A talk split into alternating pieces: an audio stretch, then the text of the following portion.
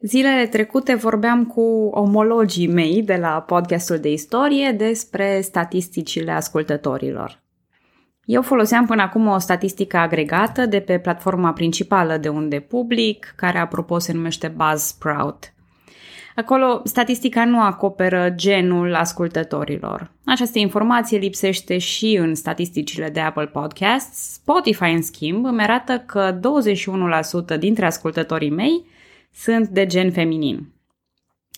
Nu vreau să spun doar 21%, că mă bucur de fiecare ascultător. Pentru mine niciun ascultător nu va fi doar un ascultător sau doar 300 de ascultători. Să fiu, vezi, Doamne, nemulțumită sau ceva.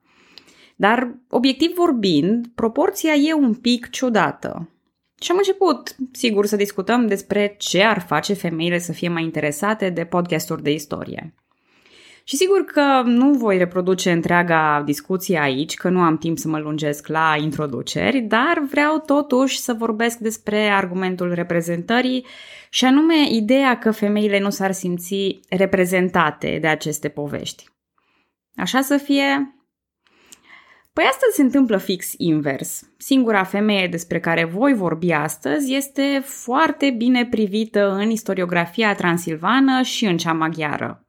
Străzi, școli și monumente poartă numele Jujoanei Lorandfi, chiar și astăzi.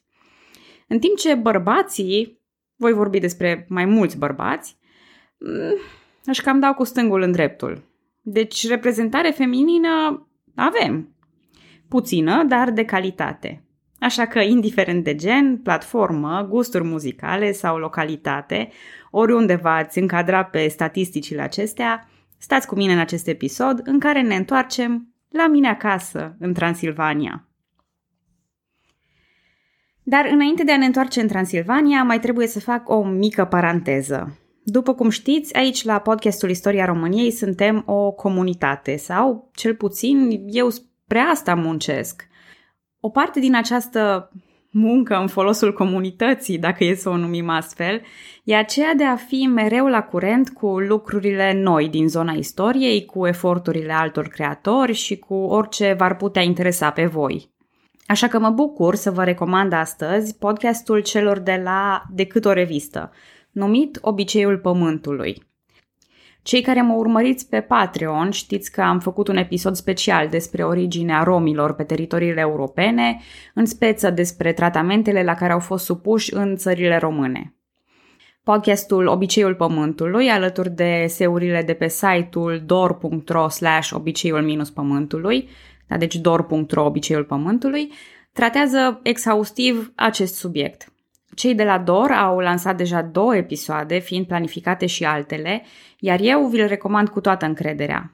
Vedeți voi, subiectul robiei este unul foarte delicat și greu de acoperit, iar noi la istoria României avem un ritm foarte alert, care nu-mi permite să intru în prea multe detalii, deși detaliile merită.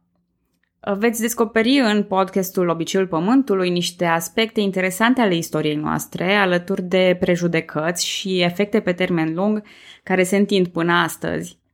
Și vă atenționez, așa cum am mai făcut-o, că adevărul istoric, ceea ce urmărim toți într-un fel sau altul, dacă ești ascultător, probabil că urmărești adevărul istoric.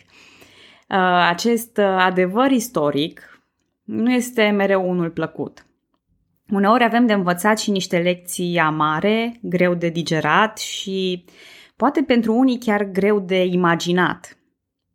Dacă vă simțiți în stare, dacă puteți trăi prin aceste stări mai puțin plăcute, dar uh, foarte utile, uh, apăsați butonul play al podcastului Obiceiul Pământului și veți primi exact asta. Istoria necoafată a unor timpuri violente și lipsite de umanitate în propria ogradă, nu altundeva. Acestea fiind spuse, să trecem la subiectul episodului de astăzi.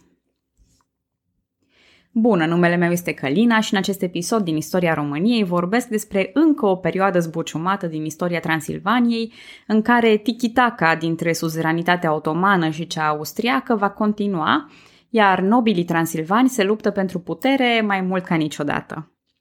Nu încerc să vă influențez concluziile, dar veți observa dacă urmăriți cu atenție cum fiecare lovitură pe care Transilvania o primește până în 1661 va contribui ca această țară îndărătnică și căpoasă să fie pusă la locul ei. Dar haideți să nu anticipăm. Pentru că n-am trecut de mult pe aici, vă amintesc că ultimul episod centrat în Transilvania a fost cel cu numărul 69.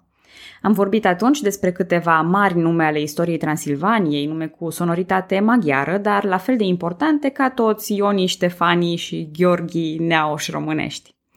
Am alimentat atunci ideile de excepționalism și individualism pe care le arborăm noi ardelenii, lăsând această țară într-o poziție privilegiată printre țările române, cel puțin la sfârșitul acelui episod. Cu mult obraz și ceva noroc, Transilvania reușea mereu, în orice condiții, să păstreze libertățile nobilimii și să strângă ușa. Că da, Transilvania strânge ușa prin acea tichitaca de suzeranitate, ba la otomani, ba la austrieci. Și firesc, se bucură de roadele acestei politici duplicitare. Dar roata se întoarce mereu și poate cunoașteți o expresie celebră care spune de la o pincă la pantof și înapoi la o pincă în trei generații.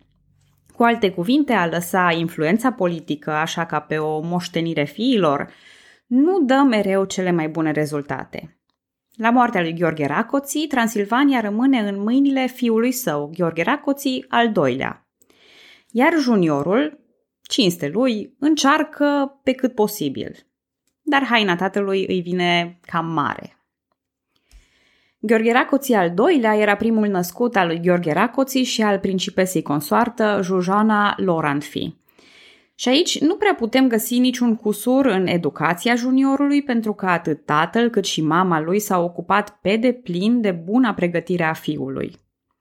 Încă din 1642, Racoții îl asociază pe fiul său la domnie, acesta fiind recunoscut de către dietă. Practic putem vedea în acțiune un model cunoscut de pregătire a unui succesor, fiul crescând la umbra tatălui său abil și învățând toate cele necesare – cât despre mama lui Gheorghe al II-lea trebuie neapărat să vorbesc și voi mai face o paranteză, nu doar de dragul reprezentării feminine, că nu am inventat-o de dragul corectitudinii politice sau mai știu eu ce, ci tocmai pentru că a fost o femeie extraordinară. Jujana sau în varianta românizată Suzana Lorandfi era o femeie foarte educată, independentă și cu puternici convingeri calviniste. Cei care urmăriți episoadele speciale de pe Patreon veți recunoaște aici superba etică protestantă care reneagă plăcerile lumii și încurajează hărnicia ca singură unealtă pentru mântuirea sufletului. Din toate punctele de vedere, Suzana respectă aceste convingeri și, prin dedicarea ei, devine un fel de arhetip al soției acelor timpuri. Sigur, dacă e să fim răutăcioși, contribuie și faptul că ea nu și-a ridicat privirea la puterea politică, nu a încercat să fie înaintea timpurilor ei. Spre deosebire de alte femei despre care am mai vorbit pe parcursul podcastului, cum ar fi doamna Chiajna, Ecaterina Salvareso sau Elisabeta Movilă, ea nu pare să-și dorească influență și putere. Din potrivă, e un sprijin constant pentru soțul ei și un sfătuitor de încredere în ceea ce privește reformele impuse. Îl sprijină de asemenea pe Jan Amos Comenius, filozoful și pedagogul ceh, pe care îl stabilește la Sharosh Potok. Din păcate, nu avem timp prea mult să intrăm în detalii, dar numele acesta cu siguranță vă sună cunoscut, mai ales posibil dacă lucrați în domeniul învățământului. Comenius e considerat întemeietorul pedagogiei moderne, el dedicându-și viața spre îmbunătățirea metodelor de învățare – Ziua nașterii lui, 28 martie, este, de altfel, ziua profesorilor în Cehia și Slovacia.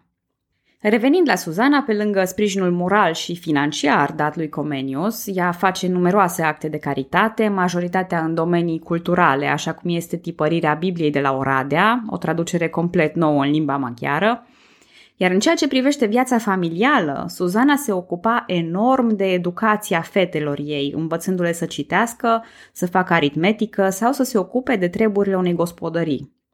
Vorbim, atenție, de o principesă care duce o viață exemplară din punct de vedere etic, moral, financiar, care nu își cocoloșește copiii și care rămâne realmente în inimile supușilor. După cum spuneam și în introducere, este una dintre cele mai iubite doamne, fiind îndrăgită și prețuită generații mai târziu, atât în Transilvania cât și în Ungaria. Așadar, cu asemenea părinți, Gheorghe Racoții al doilea accede liniștit la conducerea Transilvaniei în 1648, după moartea tatălui său. Dar aici se vede că protecția tatălui era esențială, iar lucrurile se schimbă odată ce juniorul e lăsat pe cont propriu. Primul atac, ca să-i spun așa, asupra autorității lui Gheorghe al II-lea sunt cererile otomanilor. Pentru a-l confirma în funcție, ei măresc tributul și cer plata unor datorii. Un alt atac a fost chiar atitudinea dietei transilvane a stărilor. Poate mai țineți minte că fiecare început de domnie din Transilvania începea cu stările scuturând de căpăstru, încercând să-și recapete autoritatea politică în fața principelui. Gheorghe Racoții al doilea încearcă să imite modelul autoritar al tatălui, dar, după cum spunea un clasic, iarna nu-i ca vara. Faptul că seniorul reușise să strunească nobilimea nu înseamnă că poate să o facă și juniorul. În 1653, stările erau deja la punctul în care legile și hotărârile lor erau organizate într-un corp legislativ unitar, aprobate constituționes. Vreau să înțelegeți importanța acestui cod de legi, mai ales că e oarecum contemporan cu pravilele lui Matei Basarab și Vasile Lupu. Compilarea acestui corp legislativ nu a fost inițiativa domnitorului, nu a fost o marcă a autorității personale. Raportul dintre conducătorul țării și nobilime e mult diferit în Transilvania – nu doar în ceea ce privește organizarea sub forma dietei și nu a divanului, că asta ar putea fi văzută ca o diferență de nume sau una cosmetică. Nu, e mai mult de atât. Aici balanța puterii este mult mai echilibrată, iar principele este în mod constant verificat de dietă, obligându-l ca astfel să-și cântărească bine acțiunile. Într-o simplificare grosieră, nobilii transilvani sunt mai puternici decât boierii munteni și moldoveni, Asta cel puțin în raport cu liderul țării. Acum, nu mă înțelegeți greșit. Cei care aveți o cultură politică dezvoltată ați recunoscut deja câteva expresii cheie și poate ați sărit cu gândul la sistemul de checks and balances, control și echilibru, lucru care stă la baza democrației. Nu, sistemul transilvan nu este unul democratic. Este un sistem care servește intereselor nobilimii ca factor decizional – Așadar, acest echilibru de putere nu înseamnă că Transilvania e democratică. Dar e o idee, un picuț, o picătură mai modernă în aspectul politic decât celelalte țări române. În 1656, Gheorghe Racoții al II-lea profită de o conjunctură favorabilă și se implică în luptele pentru succesiunea la tronul Poloniei.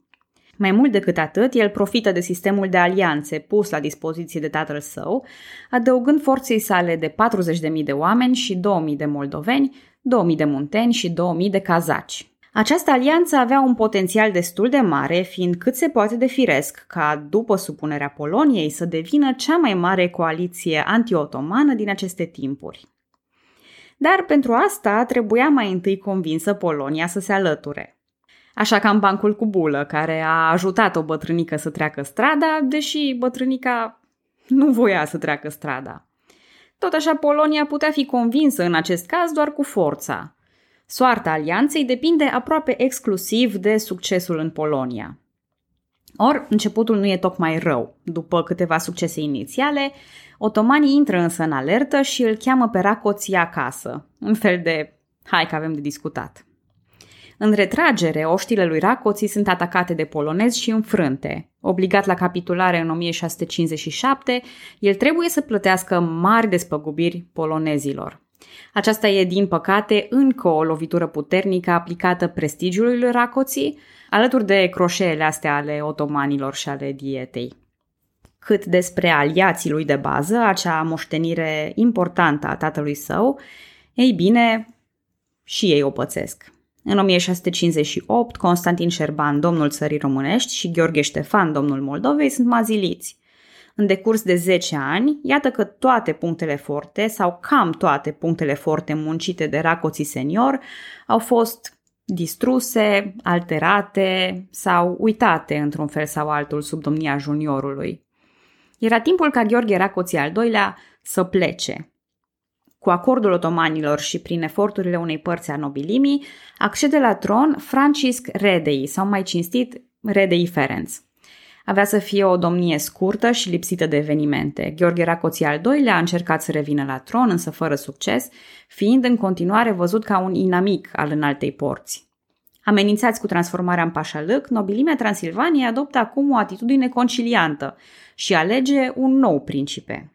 Acum, revin imediat la domnul Barcioi, principele ales. Momentan aș vrea să spun că această nouă atitudine conciliantă era mai mult de soiul zic ca el și fac ca mine.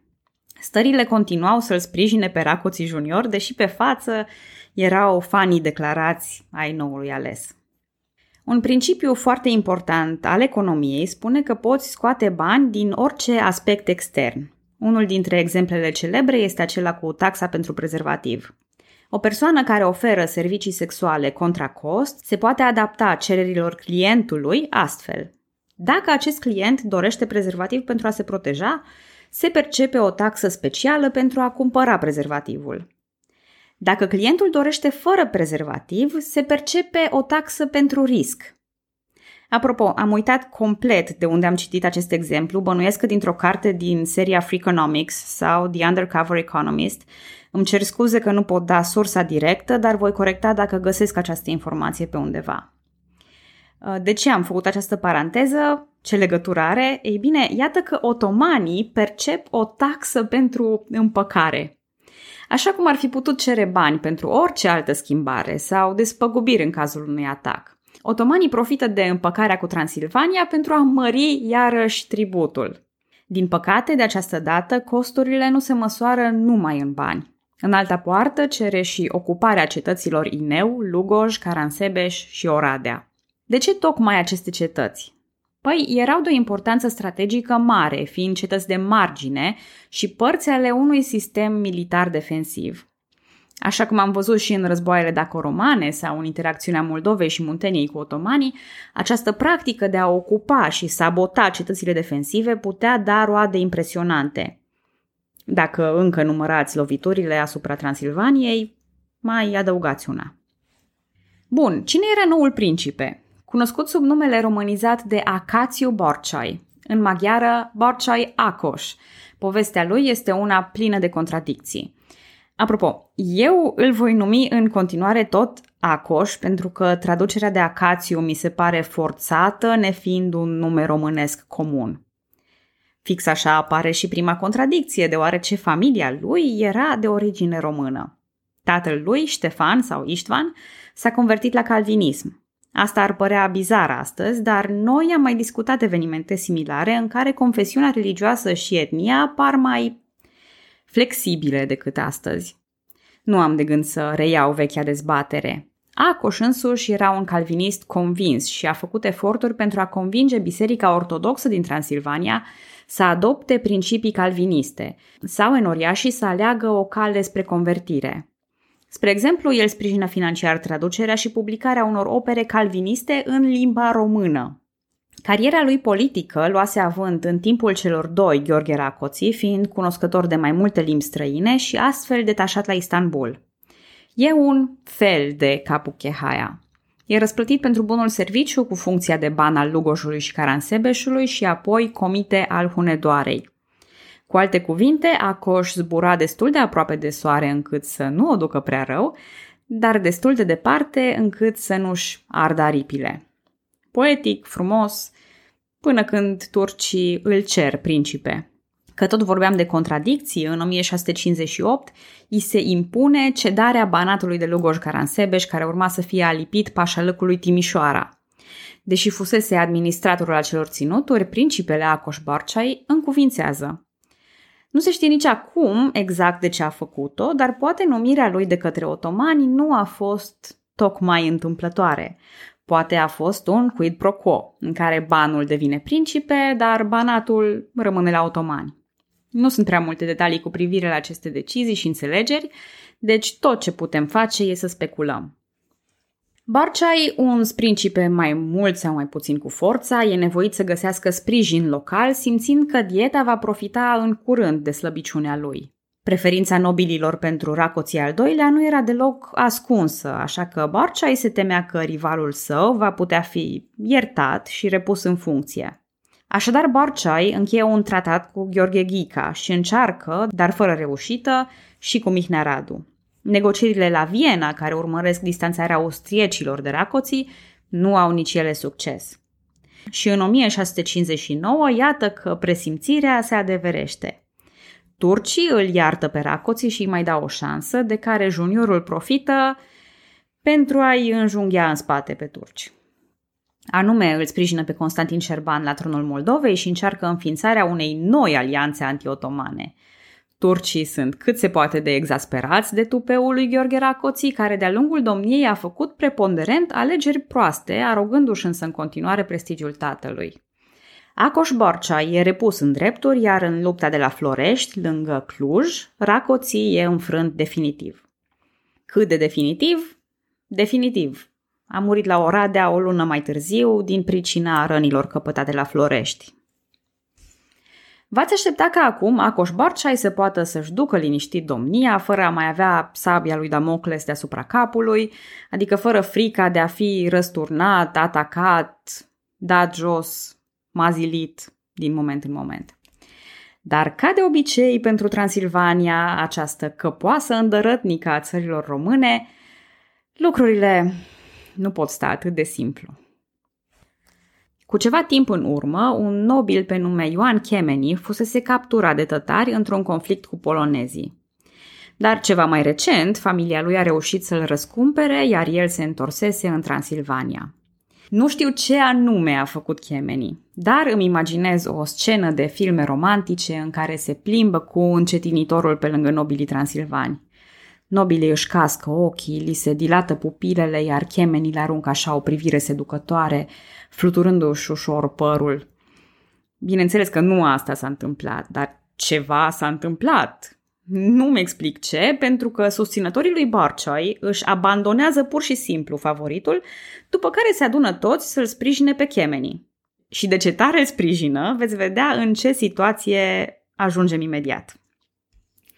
Otomanii nu prea agrează ideea. Turcii sunt pățiți cu ideea de principe popular, știu că asta vine cu riscuri enorme. Când un principe e atât de popular printre nobili, asta înseamnă că ei sunt dispuși la gesturi necugetate, poate chiar gesturi anti-otomane. Chemenii e concurența pentru inimile nobililor, iar asta e inadmisibil. Prin urmare, refuză numirea lui Chemeni. Pe bună dreptate, căci nu întârzie să apară primul gest necugetat, chiar din partea lui Ioan Chemeni. Chemându-l pe Acoș Borceai la negocieri pașnice, el își ucide cu sânge rece rivalul și pe frații lui pentru a-i lăsa pe otomani fără opțiuni. Dar otomanii refuză în continuare să-l accepte, iar lucrurile escalează. Dieta, în loc să intre în linie și să caute vreun alt candidat, alege o rută mai interesantă negocierea cu austriecii. Și uite așa ne-am întors la Tiki-Taka și iarăși ne distrăm. Se pare că Transilvania la plictiseală poate oricând să aleagă această mișcare în front. Austriecii acceptă vasalitatea Transilvaniei în schimbul unor concesii teritoriale pe care deja fără surprindere le adăugăm la lista loviturilor.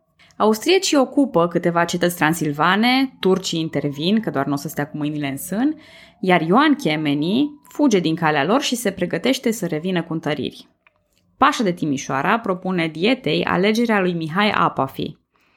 Aflând acestea, Chemeni încearcă să le elimine pe Mihai, așa cum își eliminase și ceilalți rivali, cu sânge rece. La Seleușu Mare, lângă Sighișoara, Ioan Chemeni moare însă în luptă, iar conflictul se potolește. Cât despre Mihai Apafi, nu vă îngrijorați că vorbim imediat despre el în episodul următor. Înainte de a trage niște concluzii cu privire la această perioadă, vreau să vorbesc puțin despre câteva dintre temele noastre preferate. Mai exact, ce am întâlnit în episoadele anterioare sau în celelalte țări și putem găsi sub o formă sau alta și în Transilvania. În primul rând vreau să vorbim despre înflorirea tiparului și a culturii în general. În Transilvania, numeroși tineri care își fac studiile în străinătate devin motorul unei noi dezvoltări culturale, mai ales în domeniul învățământului autohton. La fel ca în țara românească și Moldova, biserica joacă un rol important în dezvoltarea școlilor. În cazul Transilvaniei este vorba mai mult despre biserica protestantă calvinistă, care face eforturi mari de a se apropia de biserica ortodoxă, influențând-o în mod categoric. Intelectualii sunt și ei bine reprezentați, mai mult printre maghiari și sași, dar fără să lipsească intelectualii români sau școlile românești. Școli românești funcționau la Brașov, Lugoș Caransebeș și Făgăraș, dar unii români înstăriți reușesc să ia drumul țărilor străine, să se remarce acolo și să aducă aici din experiența bogată. Avem și nume proprii de intelectuali, ca să nu vorbim doar general, printre care Gheorghe Buitul, primul român cu studii la Roma, sau Mihai Halici, un poet și nobil român învățat în Transilvania, dar și în Leiden. Schimbul cultural cu celelalte țări române este accentuat în grupurile de români care transmit cărți tipărite în limba română. La Alba Iulia se tipărește un nou testament în limba română. Sub influența umanismului târziu, scrierea română începe să se facă în litere latine în paralel cu cele chirilice. Această tendință e identificată de istoricul Ioan Aurel Pop ca începând din Banat, undeva după 1640. Făcând abstracție de limba în care sunt scrise, între 1650 și 1680, la Cluj, Alba Iulia, Brașov și Sibiu, se publică peste 400 de cărți. Meritele pentru această accelerare îi se atribuie lui Miklos Kish, învățat la Amsterdam, de unde a adus și instalații moderne de excepție. O altă temă importantă este aceea veșnică a luptei anti-otomane. Mă întorc puțin la Gheorghe Racoții al doilea, unde putem să tragem niște concluzii în ceea ce privește efortul anti-otoman. Da, au existat câteva mișcări de aliniere ale celor trei țări române, sau mai degrabă a liderilor lor. Dar rolul lui Racoții Junior ca lider suzeran al acestei coaliții a fost unul neinspirat. Competența și norocul tatălui nu se transmit genetic, iar al doilea Racoții era depășit până și de situația din propriile teritorii, dar aminte să îi se mai pună în brațe și coaliția anti-otomană. Acum că am tras câteva concluzii mai generale, aș vrea să închei cu episodul de astăzi. Chiar dacă lucrurile par destul de banale, poate chiar destul de liniștite. Efectele acestei perioade asupra Transilvaniei sunt unele cât se poate de proaste. Spre deosebire de luptele de putere din timpurile lui Betlen, Bokchoi sau Racoții senior, Transilvania nu mai cade doar în picioare. La urcarea pe tron lui Mihai Apafi, Transilvania e lovită, e destul de lovită. Pierderi teritoriale la otomani și austrieci, îndatorată, cu haraciul mărit, și sistemul militar pus la pământ. Și aici nu mă refer doar la cetățile dezafectate, ci și la puterea de recrutare sau starea generală a populației de a putea aduce un posibil război. Practic, Transilvania a începuse bine în ceea ce privește relația cu Imperiul Otoman, a fost în poziția în care și-a permis să fie îndărădnică și căpoasă, dar în 1661 lucrurile stau cu totul altfel. Transilvania e acum într-o situație similară cu cea a celorlalte țări române și nu-și permite nici mai mult, nici mai puțin decât țara românească și Moldova, cel puțin în relație cu un altă poartă. Va putea oare Mihai Apafi să revigoreze această Transilvanie obosită și pesimistă? Am zis că nu vă spun acum, ci rămâne pe data viitoare.